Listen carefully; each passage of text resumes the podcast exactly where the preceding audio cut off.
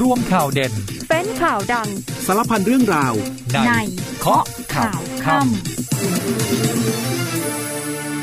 สวัสดีค่ะ คุณผู้ฟังคะต้อนรับเข้าสู่ช่วงเวลาของเคาะข่าวค่ำนะคะ วันนี้ 26 ตุลาคม คุณผู้ฟังอยู่กับดิฉันยุวธิดาภูคำนวณค่ะ 19นาฬิกา30 นาทีแบบนี้ เรื่อยไปจนถึง 20นาฬิกาโดยประมาณ ผ่านทางสถานีวิทยุในเครือกองทพบก แล้วคุณผู้ฟังยังสามารถติดตามรับฟังเราได้อีกหนึ่งช่องทาง ผ่านทาง Facebook Live ของเคาะข่าวค่ำค่ะ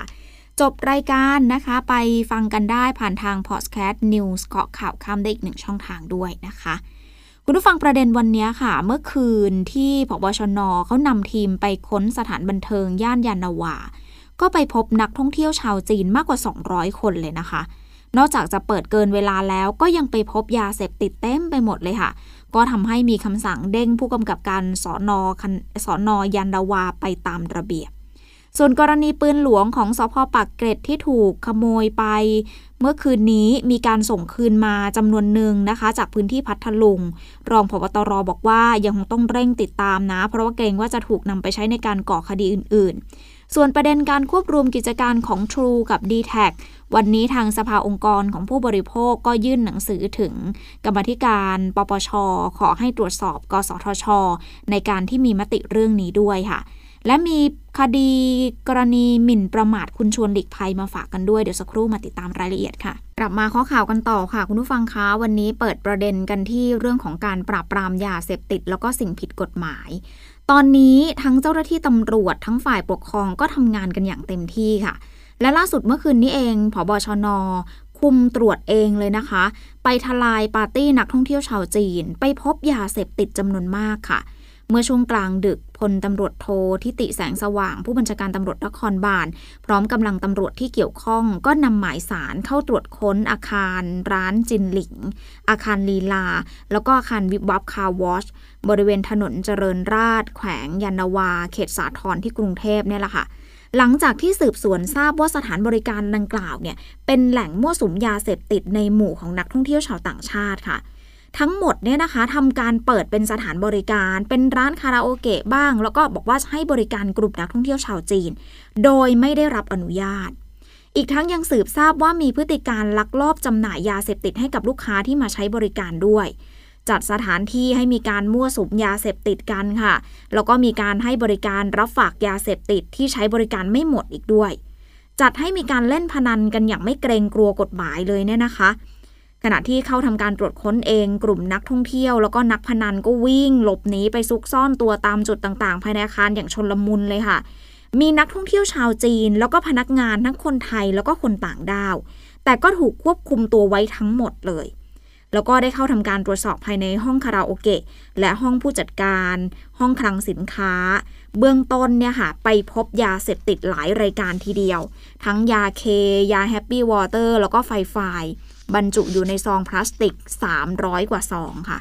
แล้วก็ไปพบยาเสพติดตกกระจายตามห้องคาราโอเกะอีกจำนวนมาก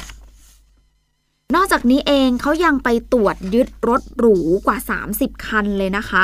จากนั้นในช่วงบ่ายตำรวจยานาวา ก็ได้ประสานขอสนับสนุนรถควบคุมผู้ต้องหาจากโรงพักใกล้เคียงในสังกัดบกน 6 จำนวน 35 คัน คุณผู้ฟังคิดดูว่าเยอะแค่ไหน มานำตัวผู้ต้องหาเหล่านี้นะคะ ที่จับกลุ่มได้ 266 คน เอาไปตรวจร่างกายไปดูไปแยกยาเสพติดที่สถาสถาบันธัญรักษ์ที่ธัญบุรีที่ปทุมธานี ก่อนที่จะนำตัวทั้งหมดกลับมาที่สอนอยานาวาเพื่อควบคุมดำเนินคดี ในเบื้องต้นค่ะเพราะว่ามีนักท่องเที่ยวที่มีการใช้ยาเสพติดสักประมาณร้อยสี่คนโดยจะควบคุมตัวผู้ที่พบสารเสพติดทั้งหมดกลับมาดำเนินคดีที่สอนอยานาวา เรื่องนี้แน่นอนว่านำมาซึ่งคำสั่งเด้งผู้กำกับการสอนอยานาวานะคะ โดยพลตำรวจตรีนครินสุคนทวิทย์ ซึ่งเป็นผู้บังคับการตำรวจนครบาล 6 ลงนามคำสั่งให้พันตำรวจเอกธนโชตเลิกดี ผู้กำกับการสถานีตำรวจนครบาลยานนาวา ปฏิบัติราชการที่ศูนย์ปฏิบัติการกองบังคับการตำรวจนครบาล 6 โดยขาดจากตำแหน่งเดิมค่ะ เพื่อปฏิบัติหน้าที่ตามที่ผู้บังคับบัญชาตำรวจนครบาล 6 มอบหมายตั้งแต่บัดนี้เป็นต้นไป หรือจนกว่าจะมีคำสั่งเปลี่ยนแปลง และให้พันตำรวจเอกนัทพลโกมินทรชาติ ผู้บังคับการตำรวจรองผู้บังคับการตำรวจนครบาล 6 รักษาราชการแทน ผู้กำกับการสถานีตำรวจนครบาลยานาวาอีกหน้าที่หนึ่ง โดยไม่ขาดจากตำแหน่งเดิมคำสั่งดังกล่าวก็สืบเนื่องมาจากกรณีที่เราเล่ามาข้างต้นนี่แหละค่ะคุณผู้ฟังทีนี้พูดถึงเรื่องยาเสพติด มาต่อกันที่การประชุมระดับชาติ ซึ่งเป็นเรื่องของยาเสพติดโดยเฉพาะเลยเนี่ยนะคะสำนักงานปปสเขานำหน่วยงานปราบปรามยาเสพติด มาหารือกัน มาหารือกันซิว่าเอ๊ะจะแนวทางการแก้ไขยาเสพติดในภูมิภาคจะเป็นอย่างไร ก็ยืนยันว่าไทยยังคงเดินหน้าปราบปรามยาเสพติดค่ะ โดยถือเป็นวาระเร่งด่วนแห่งชาติ โดยคุณวิชัยชัยมงคลเลขาธิการสำนักงานคณะกรรมการป้องกันและปราบปรามยาเสพติด หรือว่าปปส ก็ได้นำคณะผู้แทนประเทศไทยนะคะ จากหน่วยงานที่เกี่ยวข้องเนี่ยเข้าร่วมการประชุมหัวหน้าหน่วยงานปราบปรามยาเสพติดแห่งชาติในภูมิภาคเอเชีย และแปซิฟิกครั้งที่ 44 ซึ่งก็จัดขึ้นโดยสำนักงานยาเสพติดและอาชญากรรมแห่งสหประชาชาติ หรือว่า UNODC มีผู้เข้าร่วมการประชุมจาก 38 ประเทศค่ะ โอกาสนี้รัฐมนตรีว่าการกระทรวงยุติธรรมคุณสมศักดิ์เทพสุทิน ก็ได้ร่วมกล่าวบรรยายพิเศษผ่านทางวิดีโอเมสเซจด้วยนะคะ ในห่วงของพิธีเปิดการประชุม โดยคุณสมศักดิ์กล่าวถึงความท้าทายจากสถานการณ์ปัญหายาเสพติดในภูมิภาคที่ยังขยายตัวต่อเนื่องที่เรารู้กันอยู่นั่นแหละค่ะ แม้ว่าในห่วงของการระบาดโควิดก็ตาม โดยมีความซับซ้อนแล้วก็มีความรุนแรง มันมีแนวโน้มว่าจะรุนแรงมากขึ้นจากภาวะยาเสพติดที่มันล้นตลาดค่ะ ขณะเดียวกันก็พบว่ามีจำนวนผู้ใช้ยาเสพติดเพิ่มขึ้นมากด้วย รวมไปถึงผู้เสพยาที่มีอาการทางจิตเวชก็ก่อให้เกิดผลกระทบทางสังคม พร้อมระบุด้วยนะคะว่าสถิติการจับกลุ่มเมทแอมฟาตาแอมเฟตามีนเนี่ยมันสูงสุด 172 ตันเลยนะ ตันนะคะคุณผู้ฟัง 172 ตันในปี 64 ที่รวบรวมโดย UNODC ก็จะเป็นการจับกลุ่มในภูมิภาคเอเชียตะวันออก แล้วก็ตะวันออกเฉียงใต้ และกว่าครึ่งมีการจับกลุ่มในประเทศไทยค่ะ ก็ต้องเน้นย้ำนะคะว่ารัฐบาลไทยให้ความสำคัญกับการแก้ไขปัญหายาเสพติด และถือเป็นหนึ่งในวาระเร่งด่วนแห่งชาติตามนโยบายของท่านนายกรัฐมนตรีคุณผู้ฟังจากประเด็นยาเสพติดค่ะ เรามีประเด็นเรื่องของคุณชวนหลีกภัย มีรายงานว่าพนักงานอายการยื่นฟ้องต่อศาลอาญากรุงเทพใต้ ในความผิดหมิ่นประมาทโดยการโฆษณา จากกรณีที่เมื่อปี 2555 ค่ะ คุณชวนได้ประสัยถึงนโยบายจังหวัดชายแดนภาคใต้ ครั้งสมัยคุณทักษิณชินวัตรเป็นนายกรัฐมนตรีว่ามีความผิดพลาด ซึ่งคดีนี้ค่ะพนักงานสอบสวนสอนอวัดพระยาไกล ก็ส่งสำนวนพร้อมความเห็นส่งฟ้องในความผิดฐานหมิ่นประมาทโดยการโฆษณา แล้วก็ไม่ฟ้องในความผิดพรบคอมพิวเตอร์ ซึ่งคดีนี้จะหมดอายุความในวันที่ 28 ตุลาคมนี้แล้วนะคะ พอมีข่าวมีคราวนี้ออกมาก็ทำให้วันนี้เองคุณชวนได้มีการให้สัมภาษณ์ เป็นการชี้แจงถึงรายละเอียดขั้นตอนที่เกิดขึ้นล่ะค่ะ บอกว่าคดีเนี้ยเกิดขึ้นมาสักประมาณ 10 ปีก่อนแล้วมั้ง แต่ว่าหมายสารยังมาไม่ถึงตนเองนะ ดังนั้นหากรอหมายสารก็อาจจะทำให้ไม่ทันอายุความ ก็เลยมอบหมายให้คุณรามเมศรัตนชเวงโฆษกของพรรคประชาธิปัตย์แล้วก็เป็นเลขานุการประธานรัฐสภา ในฐานะทนายความ ไปติดต่อนัดหมายพนักงานสอบสวน แล้วก็ประสานพนักงานอายการ เพื่อดำเนินการฟ้องร้องไปตามขั้นตอนของกฎหมาย ซึ่งก็ได้เดินทางไปพิมพ์ลายนิ้วมือ แล้วก็ประกันตัวแล้วเมื่อวันที่ 25 ตุลาคมที่ผ่านมานะคะ แล้วก็มีการระบุอีกด้วยว่าตนเองเนี่ยยึดในหลักการของกฎหมายที่เท่าเทียม ถ้าปล่อยให้คดีหมดอายุความ องค์กรตำรวจเอง องค์กรของอายการเองก็จะเสียหาย กฎหมายบ้านเมืองก็จะถูกวิจารณ์ค่ะ ยืนยันพร้อมสู้คดีตามขั้นตอนของกฎหมาย ย้ำว่าที่ผ่านมาเนี่ยพูดเพียงเรื่องนโยบายแก้ไขปัญหาจังหวัดชายแดนภาคใต้ ที่ทำให้เกิดความสูญเสียจำนวนมากเท่านั้นนะคะคุณผู้ฟังทีนี้มาดูเรื่องของคดีกันยาวๆเลยค่ะ เบรกเบรกนี้เนี่ยนะคะเเรื่องของคดีเนี่ยจ่าเบิร์ตที่ก่อคดียิงกลางผับมอบตัวแล้ว โดยพลตำรวจโทนันทเดชย้อยนวลซึ่งเป็นผู้บัญชาการตำรวจภูธรภาค 9 ร่วมกันถแถลงข่าวค่ะ หลังจากที่จ่าสิบตำรวจชุติพลนาคแก้วหรือว่าจ่าเบิร์ตเข้ามอบตัว จากคดีที่ใช้อาวุธปืนยิงใส่นายจิตกรคงจันถึงแก่ความตาย แล้วก็ผู้อื่นได้รับบาดเจ็บหลายรายทีเดียวนะคะ ก่อนที่จะหลบหนีไป คือเหตุการณ์เนี่ยค่ะเกิดขึ้นในสถานบันเทิงที่จังหวัดตรัง คดีนี้ก็เป็นอีกคดีนะที่ตำรวจชั้นผู้ใหญ่ต้องเร่งรัด เพราะว่ายอดออต้องยอมรับนะคะว่า เป็นการทำลายภาพลักษณ์ของตำรวจอย่างต่อเนื่อง เพราะว่าใช้อาวุธปืนก่อคดี หลังจากมีการก่อเหตุที่หนองบัวลำพูที่เราเห็นเป็นข่าวเป็นคราวกันเนี่ยนะคะ ซึ่งคดีนี้เองผู้บัญชาการตำรวจภูธรภาค 9 ก็ได้สั่งการห้ามตำรวจพกพาอาวุธปืนเข้าสถานบันเทิงโดยเด็ดขาด ยกเว้นผู้ที่ได้รับอนุญาตพกพาอาวุธปืนเท่านั้นค่ะ ส่วนคดีอาวุธปืนของสพปักเกร็ดค่ะที่ถูกขโมยไป ล่าสุดเมื่อคืนตำรวจสพควรโดนที่จังหวัดสตูลนำปืน M4 ตราโล่อีก 3 กระบอกที่ถูกขโมยจากสพปากเก็ตส่งคืน ให้กับพลตำรวจเอกสุรเชษฐ์หักพานรองผู้บัญชาการตำรวจแห่งชาติ หลังมีผู้นำมาคืนไว้ที่สถานีตำรวจค่ะ จากการสอบสวนเลขรหัสปืนเบื้องต้นเนี่ยนะคะพบว่าปืนดังกล่าวมีตราโล่ คือมีตราโล่จำนวนจำนวนหนึ่งกระบอก ส่วนอีกสองกระบอกไม่มีตราค่ะ แต่ว่าเลขรหัสปืนตรงกับปืนที่ถูกขโมยไปจากสถานีตำรวจภูธรปากเกร็ด รองผู้บัญชาการตำรวจแห่งชาติยอมรับว่ามีปืนจำนวนไม่น้อยเลยนะคะ ที่ส่งลงมาในพื้นที่ 3 จังหวัดชายแดนภาคใต้ แล้วก็บางส่วนก็ข้ามประเทศไปยังประเทศเพื่อนบ้านแล้วด้วยขณะนี้พบข้อมูลเชิงลึกว่ามีกลุ่มที่รับซื้อปืนที่ถูกขโมยจากสถานีตำรวจภูธรปักเกร็ดอยู่สักประมาณ 7 กลุ่ม ซึ่งจากนี้ไปต้องใช้เวลาอีกประมาณอย่างน้อย 2-3 สัปดาห์นะคะ ก็จะติดตามปืนกลับมาให้ได้มากที่สุดสำหรับยอดอาวุธปืนที่ได้รับคืน ก็เพิ่มขึ้นรวมเป็น 53 กระบอก เป็นปืนยาว 7 กระบอก ปืนสั้น 46 กระบอก โดยขณะนี้ชุดทำงานก็ยังคงเร่งติดตามอาวุธปืนกลับคืนมาให้ได้เร็วที่สุดค่ะ เนื่องจากว่ามีความเสี่ยงอาจจะถูกนำไปก่อเหตุความรุนแรงได้นะคะ คุณผู้ฟังเดี๋ยวช่วงนี้พักกันครู่เดียวก่อนนะคะ ช่วงหน้ามีเรื่องของสถานการณ์น้ำมาฝากกันค่ะ กองทัพยังคงดำเนินการในหลากหลายภารกิจเพื่อดูแลประชาชนและกำลังพล เริ่มกันที่กองพลทหารมาที่สองรักษาพระองค์ ร่วมกับองค์การบริหารส่วนตำบลบางนา แจกจ่ายถุงยังชีพให้กับผู้เดือดร้อนจากอุทกภัย ในพื้นที่หมู่ที่ 4ตำบลบางนาอำเภอมหาราชจังหวัดพระนครศรีอยุธยา กองพลทหารราบที่ 3 ให้ความช่วยเหลือนายมานัทพิลากุล ชาวนาบ้านนาอ้อตำบลนาอ้ออำเภอเมืองจังหวัดเลย โดยจัดกำลังพลพร้อมกับยานพาหนะช่วยนำข้าวเปลือก มาตากหลังจากเก็บเกี่ยว เนื่องจากประสบปัญหาไม่มีพื้นที่ตากข้าว และปัญหาข้าวแช่น้ำเนื่องจากน้ำท่วม มณฑลทหารบกที่ 37จากมือกองอำนวยการรักษาความมั่นคงภายในจังหวัดเชียงราย และเทศบาลนครเชียงราย เข้าสำรวจเพื่อเตรียมซ่อมแซมและสร้างที่อยู่อาศัยให้แก่คนพิการจำนวนสองรายในพื้นที่เทศบาลนครเชียงรายหน่วยเฉพาะกิจกรมทหารพรานที่ 35 จัดชุดหมอเดินเท้า เข้าตรวจสุขภาพและมอบผ้าห่มให้กับชาวบ้าน ในโครงการหลวงเลอตออำเภอแม่ระมาดจังหวัดตาก กองพันทหารราบที่ 3 กรมทหารราบที่ 6 ส่งทหารเสนารักษ์ลงพื้นที่ตรวจสุขภาพประชาชน ที่ได้รับผลกระทบจากน้ำท่วม พร้อมกับมอบยารักษา ไว้ใช้เพื่อดูแลสุขภาพในเบื้องต้น ในพื้นที่อำเภอวารินชำราบจังหวัดอุบลราชธานี กรมการทหารช่างจัดกิจกรรมตลาดนัดแรงงานเพื่อส่งเสริมการมีงานทำให้แก่ทหารกองประจำการ พร้อมให้คำแนะนำแนวทางการประกอบอาชีพณค่ายพนุรังสีจังหวัดราชบุรี ปิดท้ายกันที่ศูนย์ฝึกนักศึกษาวิชาทหารมณฑลทหารบกที่ 33 เชิญวิทยากรจากโรงพยาบาลค่ายกาวิละ และทีม First Care Safety and Medical Thailand ฝึกอบรม CPR และการใช้เครื่องกระตุกหัวใจไฟฟ้า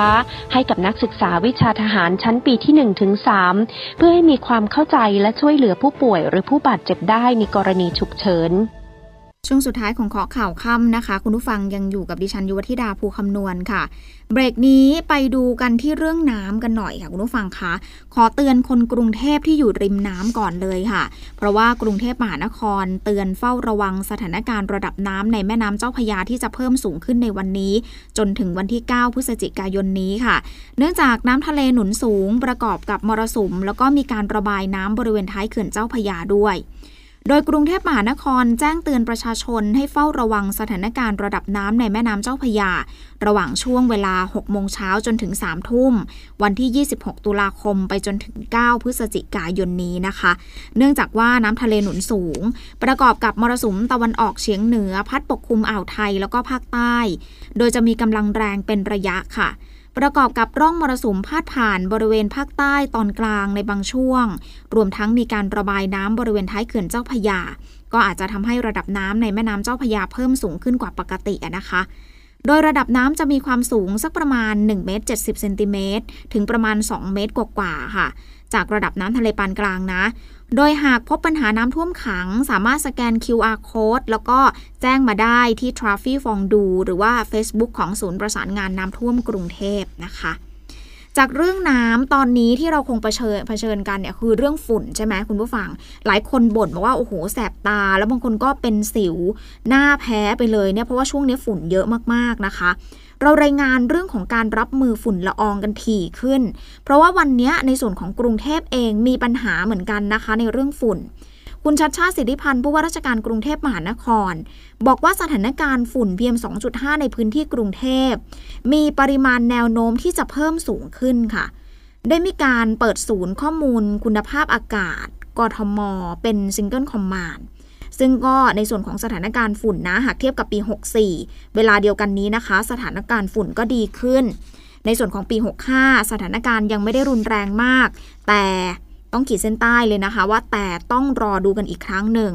ซึ่งสาเหตุจากการเกิดฝุ่นละอองก็อย่างที่ทราบกันละค่ะ ว่าเกิดจาก 3 ส่วนด้วยกัน ก็คือปริมาณฝุ่นที่มาจากการเผาไหม้ของรถยนต์ แล้วก็โรงงานอุตสาหกรรมต่างๆ 2 คือปริมาณฝุ่นที่ถูกกดจากความกดอากาศสูง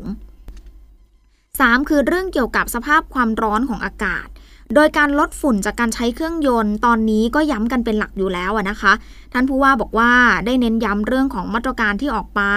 เรื่องการตรวจพื้นที่ร่วมกับหน่วยงานที่เริ่มมาตั้งแต่ต้นเดือนตุลาคมและ ไม่ว่าจะเป็นกรมการขนส่งทางบก กรมโรงงานอุตสาหกรรมก็ตาม ก็ดำเนินการกันอยู่ แล้วก็จะดูเรื่องของมาตรการต่างๆ ในการช่วยเหลือรับมือฝุ่นละอองด้วยค่ะ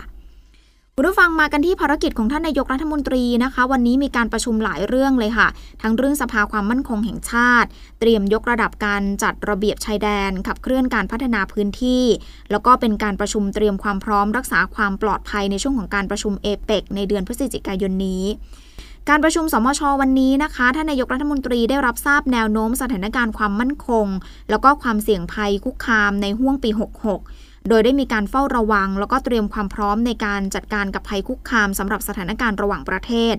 นอกจากนี้ที่ประชุมเองยังรับทราบกรอบแนวความคิดการบูรณาการ กับเคลื่อนยุทธศาสตร์ด้านความมั่นคงในระยะต่างๆ ด้วย คุณผู้ฟังทีนี้เรื่องของการรักษาความปลอดภัยในห่วงของการประชุมเอเปก2022 ในเดือนหน้าที่ไทยจะเป็นเจ้าภาพเนี่ยนะคะ นายกรัฐมนตรีก็บอกว่า ในที่ประชุมวันนี้มีการพิจารณาเรื่องของการรักษาความปลอดภัย ในช่วงที่ไทยจะเป็นเจ้าภาพการจัดประชุมเอเปกก็มีการหารือกันละค่ะทั้งฝ่ายความมั่นคงตำรวจทหาร ต้องทำงานสอดประสานกัน ที่สำคัญที่สุดเลยค่ะ ต้องขอความร่วมมือจากประชาชนในพื้นที่กรุงเทพมหานคร เพื่อความเรียบร้อยแล้วก็ปลอดภัย แล้วก็ยืนยันด้วยนะคะว่าขณะนี้ทางการข่าวยังไม่ได้มีรายงานสิ่งบอกเหตุใด ๆ แต่ท่านนายกก็จะไม่ประมาทนะ มีการวางแผนรองรับสถานการณ์เอาไว้ค่ะคุณผู้ฟังประเด็นที่หลายคนติดตามอีกเรื่องหนึ่งนะคะ ก็คือการควบรวมกิจการ True แล้วก็ d t แทดูเหมือนจะไม่จบง่ายๆ ค่ะ อย่างที่เราทราบกันว่าโอ้โหหลายฝ่ายกังวลว่ามันจะเป็นผลเสียกับผู้บริโภคหรือเปล่า แล้วก็มีการหลังจากที่มีมติของหน่วยงานออกมา กว่าจะต้องร้องให้สอบสวนเรื่องนี้นะคะ มันเรื่องนี้เขาบอกว่าเขากังวลนะ หลายคนกังวล ล่าสุดเองสภาองค์กรของผู้บริโภคก็กังวลเหมือนกัน เขาเลยไปยื่นหนังสือถึงคณะกรรมาการปปช ขอให้ตรวจสอบคณะกรรมการ กสทช กรณีละเว้นการปฏิบัติหน้าที่ หลังมีมติรับทราบการควบรวมกิจการดังกล่าวค่ะ โดยบอกว่าเป็นการหารเป็นการสร้างความเดือดร้อนให้กับประชาชน แล้วก็เป็นการผลักภาระให้กับผู้บริโภคโดยไม่มีทางเลือก คุณสารีอ่องสมหวังเลขาธิการสภาองค์กรของผู้บริโภค เดินทางยื่นหนังสือถึงกรรมธิการป้องกัน และปราบปรามการทุจริต และประพฤติมิชอบสภาผู้แทนราษฎร โดยมีพลตำรวจเอกเสรีพิสุทธิ์เตมียเวทในฐานะประธานเป็นผู้รับหนังสือค่ะก็ขอให้ตรวจสอบเรื่องของการละเว้นการปฏิบัติหน้าที่ หรือการปฏิบัติหน้าที่โดยมิชอบ ของคณะกรรมการกิจการกระจายเสียง กิจการโทรทัศน์ และกิจการโทรคมนาคมแห่งชาติ หรือว่ากสทชจำนวน 3 คน แล้วก็รักษาการเลขาธิการ ภายหลังจาก 20 ตุลาคมที่ผ่านมา ระหว่างการประชุมพิเศษ วาระพิจารณาการรวมธุรกิจระหว่างบริษัททรูแล้วก็ d t แทกสทช ได้มีมติรับทราบ 2 เสียง ไม่อนุญาตให้ควบรวมธุรกิจ 2 เสียง และงดออกเสียงอีก 1 เสียง จึงถือว่าไม่ชอบด้วยกฎหมาย เพราะว่ายึดมติของเสียงข้างมากเป็นหลักนะคะซึ่งเนื่องจากว่าการประกาศของกสทช ในข้อ 8 เนี่ยเรื่องมาตรการเพื่อป้องกันมิให้มีการกระทำอันเป็นการผูกขาด หรือก่อให้เกิดความไม่เป็นธรรม ในการแข่งขันในกิจการโทรคมนาคมปี 2549กำหนดเอาไว้ว่าหากเป็นกิจการประเภทเดียวกัน กสทช มีอำนาจในการอนุญาต ว่าสามารถควบรวมธุรกิจได้หรือไม่ แต่ที่ผ่านมามีเพียงมติรับทราบ ดังนั้นจึงมองว่าเป็นการละเลยการปฏิบัติหน้าที่ แล้วก็นำไปสู่การผูกขาดของสองบริษัทใหญ่ทำให้ผู้บริโภคไม่มีทางเลือก เสมือนเป็นการผักภาระใช้จ่ายที่สูงสุดถึง 244%แล้วก็ก่อให้เกิดความเหลื่อมล้ำ ตลอดจนส่งผลให้ภาวะทางเศรษฐกิจถดถอยด้วยนะคะ ขณะที่พลตำรวจเอกเสรีพิสุทธิ์เองก็บอกว่าตนก็รู้สึกเห็นใจนะ เพราะว่าหากเกิดการควบรวมธุรกิจก็จะทำให้ประชาชนเดือดร้อน ก็มองว่ากรณีดังกล่าวเนี่ยเป็นเรื่องของผลประโยชน์ ดังนั้นจะเร่งดำเนินการสอบสวนต่อไป หากมีหลักฐานเพิ่มเติมก็ขอให้แนบส่งมาด้วย เพราะว่าให้การทำงานของกมทปปชเนี่ยมันรวดเร็วแล้วก็ง่ายขึ้นนะคะ คุณผู้ฟังทีนี้ไปดูเรื่องของมาตรการกระตุ้นเศรษฐกิจกันหน่อยค่ะ ฝั่งของอสังหาริมทรัพย์ที่ดินแล้วก็สิ่งปลูกสร้าง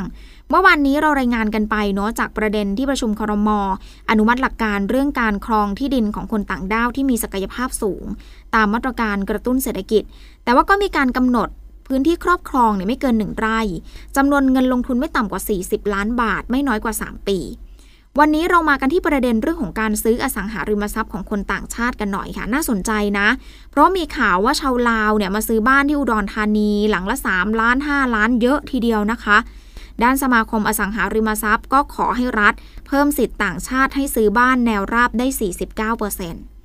เรื่องนี้นะคะ คุณมีศักดิ์ชุนหรัฐโชตซึ่งเป็นนายกสมาคมอสังหาริมทรัพย์ไทย ก็บอกว่าตอนนี้สมาคมอยู่ระหว่างการพิจารณารวบรวมรายละเอียดทำหนังสือส่งถึงรัฐบาล ให้ออกมาตรการสนับสนุนดังกล่าว โดยให้สิทธิ์ต่างชาติซื้อบ้านจัดสรรได้ 49%นะคะ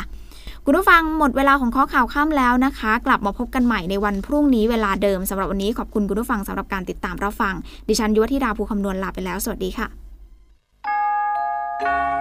การใช้ชีวิตหลังเกษียณให้มีความสุข คือการเตรียมตัวตั้งแต่เนิ่นๆที่จะหากิจกรรมทำเพื่อไม่ให้ทุกข์ใจหรือฟุ้งซ่าน ซึ่งการเตรียมตัวคือการไม่ประมาท แต่หากไม่เตรียมตัวมาก่อน ก็ต้องมีสติในการใช้ชีวิตหลังเกษียณ มีความเสียสละในการช่วยเหลือชุมชน เพื่อให้รู้สึกถึงชีวิตที่ยังมีคุณค่า ติดตามข้อคิดที่สามารถนำมาปรับใช้ในชีวิตประจำวันได้ทุกวันพุธท้ายรายการข้อข่าวคำและติดตามเนื้อหาแบบเต็มได้ในรายการทอล์กทุธรรม 11นาฬิกา30 นาที วันพฤหัสบดีทางททบ 5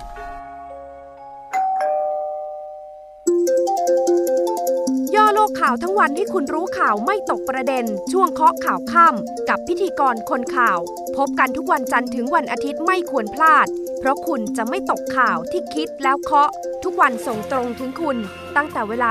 19นาฬิกา30 นาที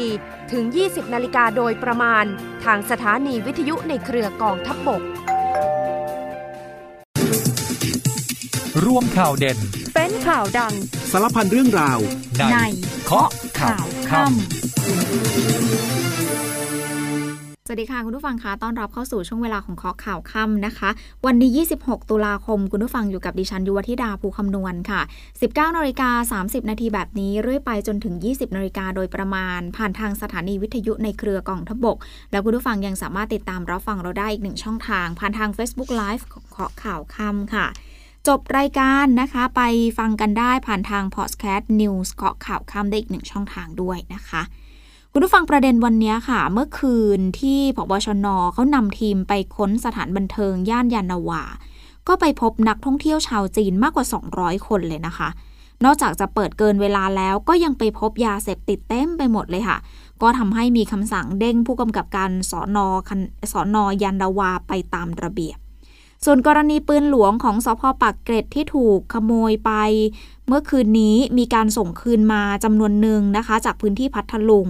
รองพบตรบอกว่ายังคงต้องเร่งติดตามนะ เพราะว่าเกรงว่าจะถูกนำไปใช้ในการก่อคดีอื่น ๆ ส่วนประเด็นการควบรวมกิจการของ True กับ d t แทวันนี้ทางสภาองค์กรของผู้บริโภคก็ยื่นหนังสือถึง กรรมธิการปปช ขอให้ตรวจสอบ กสทช ในการที่มีมติเรื่องนี้ด้วยค่ะ และมีคดีกรณีหมิ่นประมาทคุณชวนหลีกภัยมาฝากกันด้วย เดี๋ยวสักครู่มาติดตามรายละเอียดค่ะ กลับมาข้อข่าวกันต่อค่ะ คุณผู้ฟังคะ วันนี้เปิดประเด็นกันที่เรื่องของการปราบปรามยาเสพติด แล้วก็สิ่งผิดกฎหมาย ตอนนี้ทั้งเจ้าหน้าที่ตำรวจทั้งฝ่ายปกครองก็ทำงานกันอย่างเต็มที่ค่ะ และล่าสุดเมื่อคืนนี้เองผบชนคุมตรวจเองเลยนะคะ ไปทลายปาร์ตี้นักท่องเที่ยวชาวจีน ไปพบยาเสพติดจำนวนมากค่ะ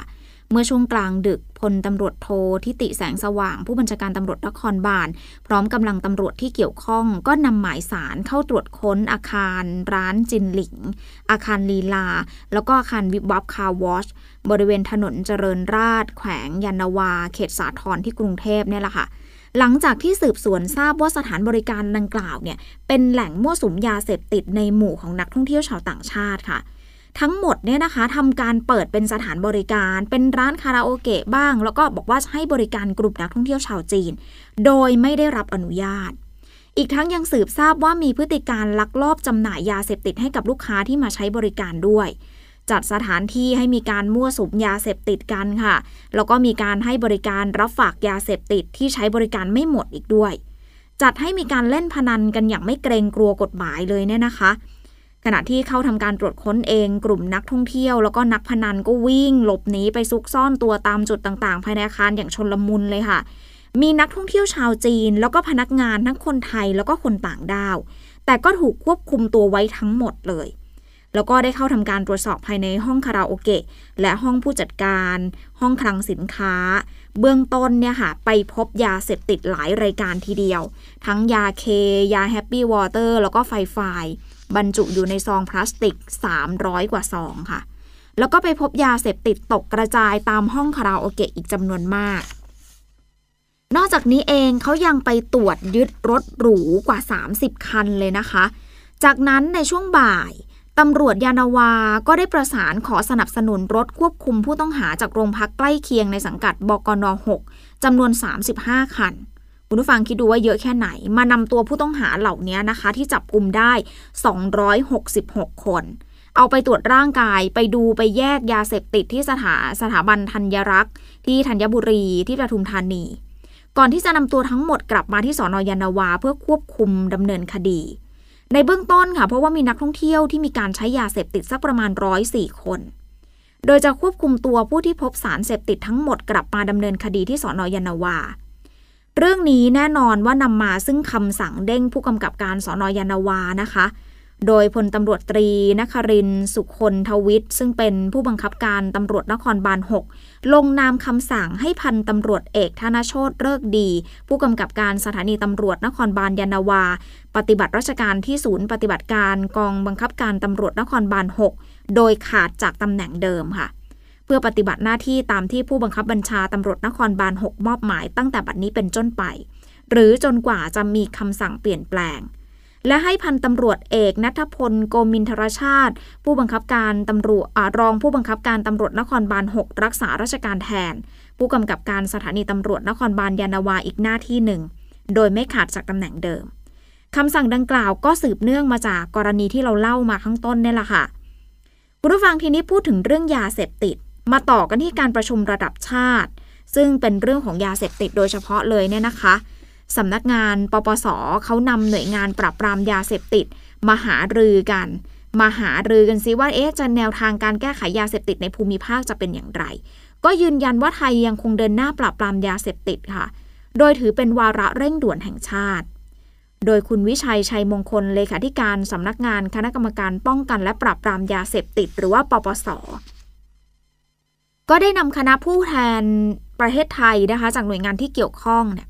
เข้าร่วมการประชุมหัวหน้าหน่วยงานปราบปรามยาเสพติดแห่งชาติในภูมิภาคเอเชีย และแปซิฟิกครั้งที่ 44 ซึ่งก็จัดขึ้นโดยสำนักงานยาเสพติดและอาชญากรรม แห่งสหประชาชาติ หรือว่า UNODC มีผู้เข้าร่วมการประชุมจาก 38 ประเทศค่ะ โอกาสนี้รัฐมนตรีว่าการกระทรวงยุติธรรมคุณสมศักดิ์เทพสุทิน ก็ได้ร่วมกล่าวบรรยายพิเศษผ่านทางวิดีโอเมสเซจด้วยนะคะ ในห่วงของพิธีเปิดการประชุม โดยคุณสมศักดิ์กล่าวถึงความท้าทายจากสถานการณ์ปัญหายาเสพติดในภูมิภาคที่ยังขยายตัวต่อเนื่องที่เรารู้กันอยู่นั่นแหละค่ะ แม้ว่าในห่วงของการระบาดโควิดก็ตาม โดยมีความซับซ้อนแล้วก็มีความรุนแรง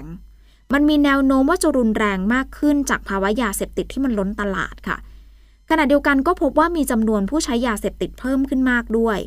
รวมไปถึงผู้เสพยาที่มีอาการทางจิตเวชก็ก่อให้เกิดผลกระทบทางสังคม พร้อมระบุด้วยนะคะว่าสถิติการจับกลุ่มเมดแอมเฟตามีนเนี่ยมันสูงสุด 172 ตันเลยนะ ตันนะคะคุณผู้ฟัง 172 ตันในปี 64 ที่รวบรวมโดย UNODC ก็จะเป็นการจับกลุ่มในภูมิภาคเอเชียตะวันออก แล้วก็ตะวันออกเฉียงใต้ และกว่าครึ่งมีการจับกลุ่มในประเทศไทยค่ะ ก็ต้องเน้นย้ำนะคะว่ารัฐบาลไทยให้ความสำคัญกับการแก้ไขปัญหายาเสพติด และถือเป็นหนึ่งในวาระเร่งด่วนแห่งชาติตามนโยบายของท่านนายกรัฐมนตรีคุณผู้ฟังจากประเด็นยาเสพติดค่ะ เรามีประเด็นเรื่องของคุณชวนหลีกภัย มีรายงานว่าพนักงานอายการยื่นฟ้องต่อศาลอาญากรุงเทพใต้ ในความผิดหมิ่นประมาทโดยการโฆษณา จากกรณีที่เมื่อปี 2555 ค่ะ คุณชวนได้ประสัยถึงนโยบายจังหวัดชายแดนภาคใต้ ครั้งสมัยคุณทักษิณชินวัตรเป็นนายกรัฐมนตรีว่ามีความผิดพลาด ซึ่งคดีนี้ค่ะพนักงานสอบสวนสอนอวัดพระยาไกลก็ส่งสำนวนพร้อมความเห็นส่งฟ้องในความผิดฐานหมิ่นประมาทโดยการโฆษณา แล้วก็ไม่ฟ้องในความผิดพรบคอมพิวเตอร์ ซึ่งคดีนี้จะหมดอายุความในวันที่ 28 ตุลาคมนี้แล้วนะคะ พอมีข่าวมีคราวนี้ออกมาก็ทำให้วันนี้เองคุณชวนได้มีการให้สัมภาษณ์ เป็นการชี้แจงถึงรายละเอียดขั้นตอนที่เกิดขึ้นละค่ะ บอกว่าคดีนี้เกิดขึ้นมาสักประมาณ 10 ปีก่อนแล้วมั้ง แต่ว่าหมายสารยังมาไม่ถึงตนเองนะ ดังนั้นหากรอหมายสารก็อาจจะทำให้ไม่ทันอายุความ ก็เลยมอบหมายให้คุณรามเมศรัตนชเวงโฆษกของพรรคประชาธิปัตย์แล้วก็เป็นเลขานุการประธานรัฐสภา ในฐานะทนายความ ไปติดต่อนัดหมายพนักงานสอบสวน แล้วก็ประสานพนักงานอายการ เพื่อดำเนินการฟ้องร้องไปตามขั้นตอนของกฎหมาย ซึ่งก็ได้เดินทางไปพิมพ์ลายนิ้วมือ แล้วก็ประกันตัวแล้วเมื่อวันที่ 25 ตุลาคมที่ผ่านมานะคะ แล้วก็มีการระบุอีกด้วยว่าตนเองเนี่ยยึดในหลักการของกฎหมายที่เท่าเทียม ถ้าปล่อยให้คดีหมดอายุความ องค์กรตำรวจเอง องค์กรของอายการเองก็จะเสียหาย กฎหมายบ้านเมืองก็จะถูกวิจารณ์ค่ะ ยืนยันพร้อมสู้คดีตามขั้นตอนของกฎหมาย ย้ำว่าที่ผ่านมาเนี่ยพูดเพียงเรื่องนโยบายแก้ไขปัญหาจังหวัดชายแดนภาคใต้ ที่ทำให้เกิดความสูญเสียจำนวนมากเท่านั้นนะคะคุณผู้ฟังทีนี้มาดูเรื่องของคดีกันยาวๆเลยค่ะ เบรกเบรกนี้เนี่ยนะคะเรื่องของคดีเนี่ยจ่าเบิร์ตที่ก่อคดียิงกลางผับมอบตัวแล้ว โดยพลตำรวจโทนันทเดชย้อยนวลซึ่งเป็นผู้บัญชาการตำรวจภูธรภาค 9 ร่วมกันถแถลงข่าวค่ะ หลังจากที่จ่าสิบตำรวจชุติพลนาคแก้วหรือว่าจ่าเบิร์ตเข้ามอบตัว จากคดีที่ใช้อาวุธปืนยิงใส่นายจิตกรคงจันทร์ถึงแก่ความตาย แล้วก็ผู้อื่นได้รับบาดเจ็บหลายรายทีเดียวนะคะ ก่อนที่จะหลบหนีไป คือเหตุการณ์เนี่ยค่ะเกิดขึ้นในสถานบันเทิงที่จังหวัดตรัง คดีนี้ก็เป็นอีกคดีนะที่ตำรวจชั้นผู้ใหญ่ต้องเร่งรัด เพราะว่ายอดออต้องยอมรับนะคะว่า เป็นการทำลายภาพลักษณ์ของตำรวจอย่างต่อเนื่อง เพราะว่าใช้อาวุธปืนก่อคดี หลังจากมีการก่อเหตุที่หนองบัวลำพูที่เราเห็นเป็นข่าวเป็นคราวกันเนี่ยนะคะ ซึ่งคดีนี้เองผู้บัญชาการตำรวจภูธรภาค 9 ก็ได้สั่งการห้ามตำรวจพกพาอาวุธปืนเข้าสถานบันเทิงโดยเด็ดขาด ยกเว้นผู้ที่ได้รับอนุญาตพกพาอาวุธปืนเท่านั้นค่ะ ส่วนคดีอาวุธปืนของสอพปักเกร็ดค่ะที่ถูกขโมยไป ล่าสุดเมื่อคืนตำรวจสอพควรโดนที่จังหวัดสตูลนำปืน M4 ตราโล่อีก 3 กระบอกที่ถูกขโมยจากสพปากเกร็ดส่งคืน ให้กับพลตำรวจเอกสุรเชษฐ์หักพานรองผู้บัญชาการตำรวจแห่งชาติ หลังมีผู้นำมาคืนไว้ที่สถานีตำรวจค่ะ จากการสอบสวนเลขรหัสปืนเบื้องต้นเนี่ยนะคะพบว่าปืนดังกล่าวมีตราโล่ คือมีตราโล่จำนวนเนจำนวนหนึ่งกระบอก ส่วนอีกสองกระบอกไม่มีตราค่ะ แต่ว่าเลขรหัสปืนตรงกับปืนที่ถูกขโมยไปจากสถานีตำรวจภูธรปากเกร็ดรองผู้บัญชาการตำรวจแห่งชาติยอมรับว่ามีปืนจำนวนไม่น้อยเลยนะคะ ที่ส่งลงมาในพื้นที่ 3 จังหวัดชายแดนภาคใต้ แล้วก็บางส่วนก็ข้ามประเทศไปยังประเทศเพื่อนบ้านแล้วด้วย ขณะนี้พบข้อมูลเชิงลึกว่ามีกลุ่มที่รับซื้อปืนที่ถูกขโมยจากสถานีตำรวจภูธรปักเกร็ดอยู่สักประมาณ 7 กลุ่ม ซึ่งจากนี้ไปต้องใช้เวลาอีกประมาณอย่างน้อย 2-3 สัปดาห์นะคะ ก็จะติดตามปืนกลับมาให้ได้มากที่สุดสำหรับยอดอาวุธปืนที่ได้รับคืนก็เพิ่มขึ้นรวมเป็น 53 กระบอก เป็นปืนยาว 7 กระบอก ปืนสั้น 46 กระบอก โดยขณะนี้ชุดทำงานก็ยังคงเร่งติดตามอาวุธปืนกลับคืนมาให้ได้เร็วที่สุดค่ะ เนื่องจากว่ามีความเสี่ยงอาจจะถูกนำไปก่อเหตุความรุนแรงได้นะคะ คุณผู้ฟังเดี๋ยวช่วงนี้พักกันครู่เดียวก่อนนะคะ ช่วงหน้ามีเรื่องของสถานการณ์น้ำมาฝากกันค่ะ กองทัพยังคงดำเนินการในหลากหลายภารกิจเพื่อดูแลประชาชนและกำลังพล เริ่มกันที่กองพลทหารมาที่สองรักษาพระองค์ ร่วมกับองค์การบริหารส่วนตำบลบางนา แจกจ่ายถุงยังชีพให้กับผู้เดือดร้อนจากอุทกภัย ในพื้นที่หมู่ที่ 4ตำบลบางนาอำเภอมหาราชจังหวัดพระนครศรีอยุธยา กองพลทหารราบที่ 3 ให้ความช่วยเหลือนายมานัทพิลากุล ชาวนาบ้านนาอ้อตำบลนาอ้ออำเภอเมืองจังหวัดเลย โดยจัดกำลังพลพร้อมกับยานพาหนะ ช่วยนำข้าวเปลือกมาตากหลังจากเก็บเกี่ยว เนื่องจากประสบปัญหาไม่มีพื้นที่ตากข้าว และปัญหาข้าวแช่น้ำเนื่องจากน้ำท่วม มณฑลทหารบกที่ 37 จับมือกองอำนวยการรักษาความมั่นคงภายในจังหวัดเชียงราย และเทศบาลนครเชียงราย เข้าสำรวจเพื่อเตรียมซ่อมแซมและสร้างที่อยู่อาศัยให้แก่คนพิการจำนวนสองรายในพื้นที่เทศบาลนครเชียงรายหน่วยเฉพาะกิจกรมทหารพรานที่ 35 จัดชุดหมอเดินเท้า เข้าตรวจสุขภาพและมอบผ้าห่มให้กับชาวบ้าน ในโครงการหลวงเลอตออำเภอแม่ระมาดจังหวัดตาก กองพันทหารราบที่ 3 กรมทหารราบที่ 6 ส่งทหารเสนารักษ์ลงพื้นที่ตรวจสุขภาพประชาชน ที่ได้รับผลกระทบจากน้ำท่วม พร้อมกับมอบยารักษา ไว้ใช้เพื่อดูแลสุขภาพในเบื้องต้น ในพื้นที่อำเภอวารินชำราบจังหวัดอุบลราชธานี กรมการทหารช่างจัดกิจกรรมตลาดนัดแรงงานเพื่อส่งเสริมการมีงานทำให้แก่ทหารกองประจำการ พร้อมให้คำแนะนำแนวทางการประกอบอาชีพณค่ายพนุรังสีจังหวัดราชบุรี ปิดท้ายกันที่ศูนย์ฝึกนักศึกษาวิชาทหารมณฑลทหารบกที่ 33 เชิญวิทยากรจากโรงพยาบาลค่ายกาวิละ และทีม First Care Safety and Medical Thailand ฝึกอบรม CPR และการใช้เครื่องกระตุกหัวใจไฟฟ้า ให้กับนักศึกษาวิชาทหารชั้นปีที่1ถึง3เพื่อให้มีความเข้าใจและช่วยเหลือผู้ป่วยหรือผู้บาดเจ็บได้ในกรณีฉุกเฉิน ช่วงสุดท้ายของขอข่าวค่ำนะคะ คุณผู้ฟังยังอยู่กับดิฉันยุวธิดาภูคำนวณค่ะ เบรกนี้ไปดูกันที่เรื่องน้ำกันหน่อยค่ะ คุณผู้ฟังคะขอเตือนคนกรุงเทพที่อยู่ริมน้ำก่อนเลยค่ะ เพราะว่ากรุงเทพมหานคร เตือนเฝ้าระวังสถานการณ์ระดับน้ำในแม่น้ำเจ้าพยาที่จะเพิ่มสูงขึ้นในวันนี้ จนถึงวันที่ 9 พฤศจิกายนนี้ค่ะ เนื่องจากน้ำทะเลหนุนสูงประกอบกับมรสุม แล้วก็มีการระบายน้ำบริเวณท้ายเขื่อนเจ้าพยาด้วย โดยกรุงเทพมหานครแจ้งเตือนประชาชนให้เฝ้าระวังสถานการณ์ระดับน้ำในแม่น้ำเจ้าพยา ระหว่างช่วงเวลา 6 โมงเช้าจนถึง 3 ทุ่ม วันที่ 26 ตุลาคมไปจนถึง 9 พฤศจิกายนนี้นะคะ เนื่องจากว่าน้ำทะเลหนุนสูง ประกอบกับมรสุมตะวันออกเฉียงเหนือ พัดปกคลุมอ่าวไทยแล้วก็ภาคใต้ โดยจะมีกำลังแรงเป็นระยะค่ะ ประกอบกับร่องมรสุมพาดผ่านบริเวณภาคใต้ตอนกลางในบางช่วง รวมทั้งมีการระบายน้ำบริเวณท้ายเขื่อนเจ้าพยา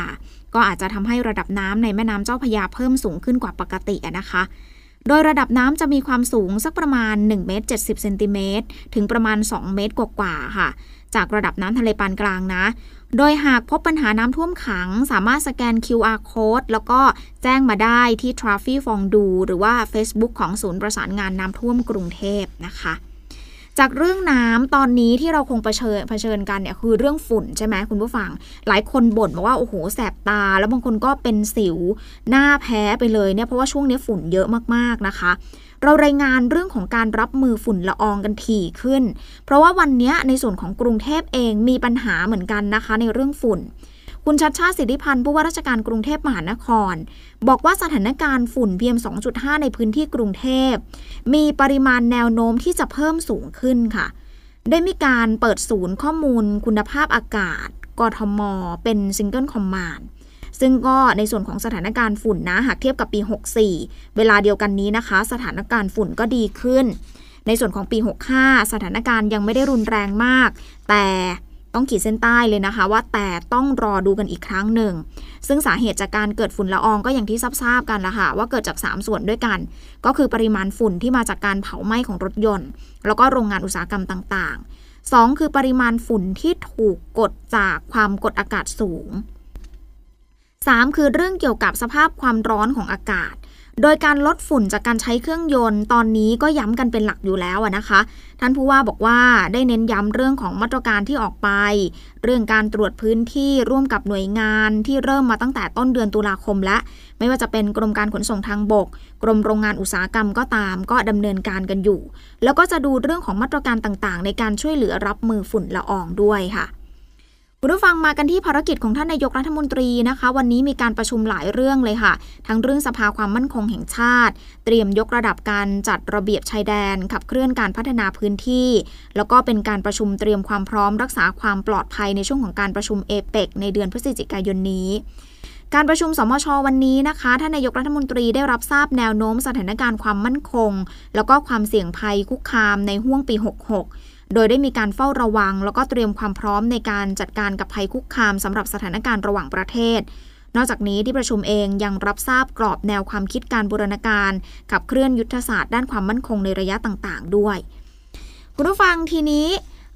เรื่องของการรักษาความปลอดภัยในห่วงของการประชุมเอเปก2022 ในเดือนหน้าที่ไทยจะเป็นเจ้าภาพเนี่ยนะคะ นายกรัฐมนตรีก็บอกว่า ในที่ประชุมวันนี้มีการพิจารณาเรื่องของการรักษาความปลอดภัย ในช่วงที่ไทยจะเป็นเจ้าภาพการจัดประชุมเอเปกก็มีการหารือกันละค่ะทั้งฝ่ายความมั่นคงตำรวจทหาร ต้องทำงานสอดประสานกัน ที่สำคัญที่สุดเลยค่ะ ต้องขอความร่วมมือจากประชาชนในพื้นที่กรุงเทพมหานคร เพื่อความเรียบร้อยแล้วก็ปลอดภัย แล้วก็ยืนยันด้วยนะคะว่าขณะนี้ทางการข่าวยังไม่ได้มีรายงานสิ่งบอกเหตุใด ๆ แต่ท่านนายกก็จะไม่ประมาทนะ มีการวางแผนรองรับสถานการณ์เอาไว้ค่ะคุณผู้ฟังประเด็นที่หลายคนติดตามอีกเรื่องหนึ่งนะคะ ก็คือการควบรวมกิจการ True แล้วก็ d t แทดูเหมือนจะไม่จบง่าย ๆ ค่ะ อย่างที่เราทราบกันว่าโอ้โหหลายฝ่ายกังวลว่ามันจะเป็นผลเสียกับผู้บริโภคหรือเปล่า แล้วก็มีการหลังจากที่มีมติของหน่วยงานออกมา กว่าจะต้องร้องให้สอบสวนเรื่องนี้นะคะ มันเรื่องนี้เขาบอกว่าเขากังวลนะ หลายคนกังวล ล่าสุดเองสภาองค์กรของผู้บริโภคก็กังวลเหมือนกัน เขาเลยไปยื่นหนังสือถึงคณะกรรมาการปปช ขอให้ตรวจสอบคณะกรรมการกสทช กรณีละเว้นการปฏิบัติหน้าที่ หลังมีมติรับทราบการควบรวมกิจการดังกล่าวค่ะ โดยบอกว่าเป็นการหารเป็นการสร้างความเดือดร้อนให้กับประชาชน แล้วก็เป็นการผลักภาระให้กับผู้บริโภคโดยไม่มีทางเลือก คุณสารีอ่องสมหวังเลขาธิการสภาองค์กรของผู้บริโภค เดินทางยื่นหนังสือถึงกรรมธิการป้องกัน และปราบปรามการทุจริตและประพฤติมิชอบสภาผู้แทนราษฎร โดยมีพลตำรวจเอกเสรีพิสุทธิ์เตมียเวทในฐานะประธานเป็นผู้รับหนังสือค่ะก็ขอให้ตรวจสอบเรื่องของการเละเว้นการปฏิบัติหน้าที่ หรือการปฏิบัติหน้าที่โดยมิชอบ ของคณะกรรมการกิจการกระจายเสียง กิจการโทรทัศน์ และกิจการโทรคมนาคมแห่งชาติ หรือว่ากสทชจำนวน 3 คน แล้วก็รักษาการเลขาธิการ ภายหลังจาก 20 ตุลาคมที่ผ่านมาระหว่างการประชุมพิเศษ วาระพิจารณาการรวมธุรกิจระหว่างบริษัททรูแล้วก็ d t แทกสทช ได้มีมติรับทราบ 2 เสียง ไม่อนุญาตให้ควบรวมธุรกิจ 2 เสียง และงดออกเสียงอีก 1 เสียง จึงถือว่าไม่ชอบด้วยกฎหมาย เพราะว่ายึดมติของเสียงข้างมากเป็นหลักนะคะ ซึ่งเนื่องจากว่าการประกาศของกสทช ในข้อ 8 เนี่ยเรื่องมาตรการเพื่อป้องกันมิให้มีการกระทำอันเป็นการผูกขาด หรือก่อให้เกิดความไม่เป็นธรรม ในการแข่งขันในกิจการโทรคมนาคมปี 2549กำหนดเอาไว้ว่าหากเป็นกิจการประเภทเดียวกันกสทช มีอำนาจในการอนุญาตว่าสามารถควบรวมธุรกิจได้หรือไม่ แต่ที่ผ่านมามีเพียงมติรับทราบ ดังนั้นจึงมองว่าเป็นการละเลยการปฏิบัติหน้าที่ แล้วก็นำไปสู่การผูกขาดของสองบริษัทใหญ่ทำให้ผู้บริโภคไม่มีทางเลือก เสมือนเป็นการผักภาระใช้จ่ายที่สูงสุดถึง 244%แล้วก็ก่อให้เกิดความเหลื่อมล้ำ ตลอดจนส่งผลให้ภาวะทางเศรษฐกิจถดถอยด้วยนะคะ ขณะที่พลตำรวจเอกเสรีพิสุทธิ์เองก็บอกว่าตนก็รู้สึกเห็นใจนะ เพราะว่าหากเกิดการควบรวมธุรกิจก็จะทำให้ประชาชนเดือดร้อน ก็มองว่ากรณีดังกล่าวเนี่ยเป็นเรื่องของผลประโยชน์ ดังนั้นจะเร่งดำเนินการสอบสวนต่อไป หากมีหลักฐานเพิ่มเติมก็ขอให้แนบส่งมาด้วย เพราะว่าให้การทำงานของกมทปปชเนี่ยมันรวดเร็วแล้วก็ง่ายขึ้นนะคะ คุณผู้ฟังทีนี้ไปดูเรื่องของมาตรการกระตุ้นเศรษฐกิจกันหน่อยค่ะ ฝั่งของอสังหาริมทรัพย์ที่ดินแล้วก็สิ่งปลูกสร้าง เมื่อวันนี้เรารายงานกันไปเนาะจากประเด็นที่ประชุมครมอนุมัติหลักการเรื่องการครองที่ดินของคนต่างด้าวที่มีศักยภาพสูง ตามมาตรการกระตุ้นเศรษฐกิจ แต่ว่าก็มีการกำหนดพื้นที่ครอบครองเนี่ยไม่เกินหนึ่งไร่จำนวนเงินลงทุนไม่ต่ำกว่า 40 ล้านบาท ไม่น้อยกว่า 3 ปี วันนี้เรามากันที่ประเด็นเรื่องของการซื้ออสังหาริมทรัพย์ของคนต่างชาติกันหน่อยค่ะ น่าสนใจนะ เพราะมีข่าวว่าชาวลาวเนี่ยมาซื้อบ้านที่อุดรธานี หลังละ 3 ล้าน 5 ล้านเยอะทีเดียวนะคะ ด้านสมาคมอสังหาริมทรัพย์ก็ขอให้รัฐ เพิ่มสิทธิ์ต่างชาติให้ซื้อบ้านแนวราบได้ 49%เเรื่องนี้นะคะ คุณมีศักดิ์ชุนหรัฐโชตซึ่งเป็นนายกสมาคมอสังหาริมทรัพย์ไทย ก็บอกว่าตอนนี้สมาคมอยู่ระหว่างการพิจารณารวบรวมรายละเอียดทำหนังสือส่งถึงรัฐบาล ให้ออกมาตรการสนับสนุนดังกล่าว โดยให้สิทธิ์ต่างชาติซื้อบ้านจัดสรรได้ 49%นะคะคุณผู้ฟังหมดเวลาของข้อข่าวข้ามแล้วนะคะ กลับมาพบกันใหม่ในวันพรุ่งนี้เวลาเดิมสำหรับวันนี้ขอบคุณคุณผู้ฟังสำหรับการติดตามรับฟัง ดิฉันยุวธิดาภูคำนวณลาไปแล้ว สวัสดีค่ะ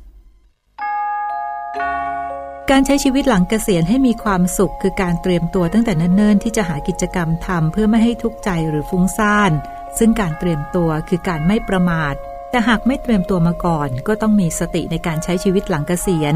มีความเสียสละในการช่วยเหลือชุมชน เพื่อให้รู้สึกถึงชีวิตที่ยังมีคุณค่า ติดตามข้อคิดที่สามารถนำมาปรับใช้ในชีวิตประจำวันได้ทุกวันพุธท้ายรายการข้อข่าวคำและติดตามเนื้อหาแบบเต็มได้ในรายการทอล์กทุธรรม 11นาฬิกา30 นาที วันพฤหัสบดีทางททบ 5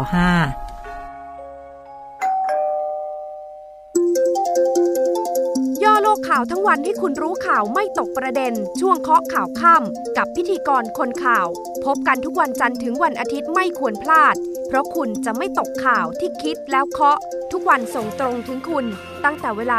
19นาฬิกา30 นาที ถึง 20 นาฬิกาโดยประมาณ ทางสถานีวิทยุในเครือกองทัพบบก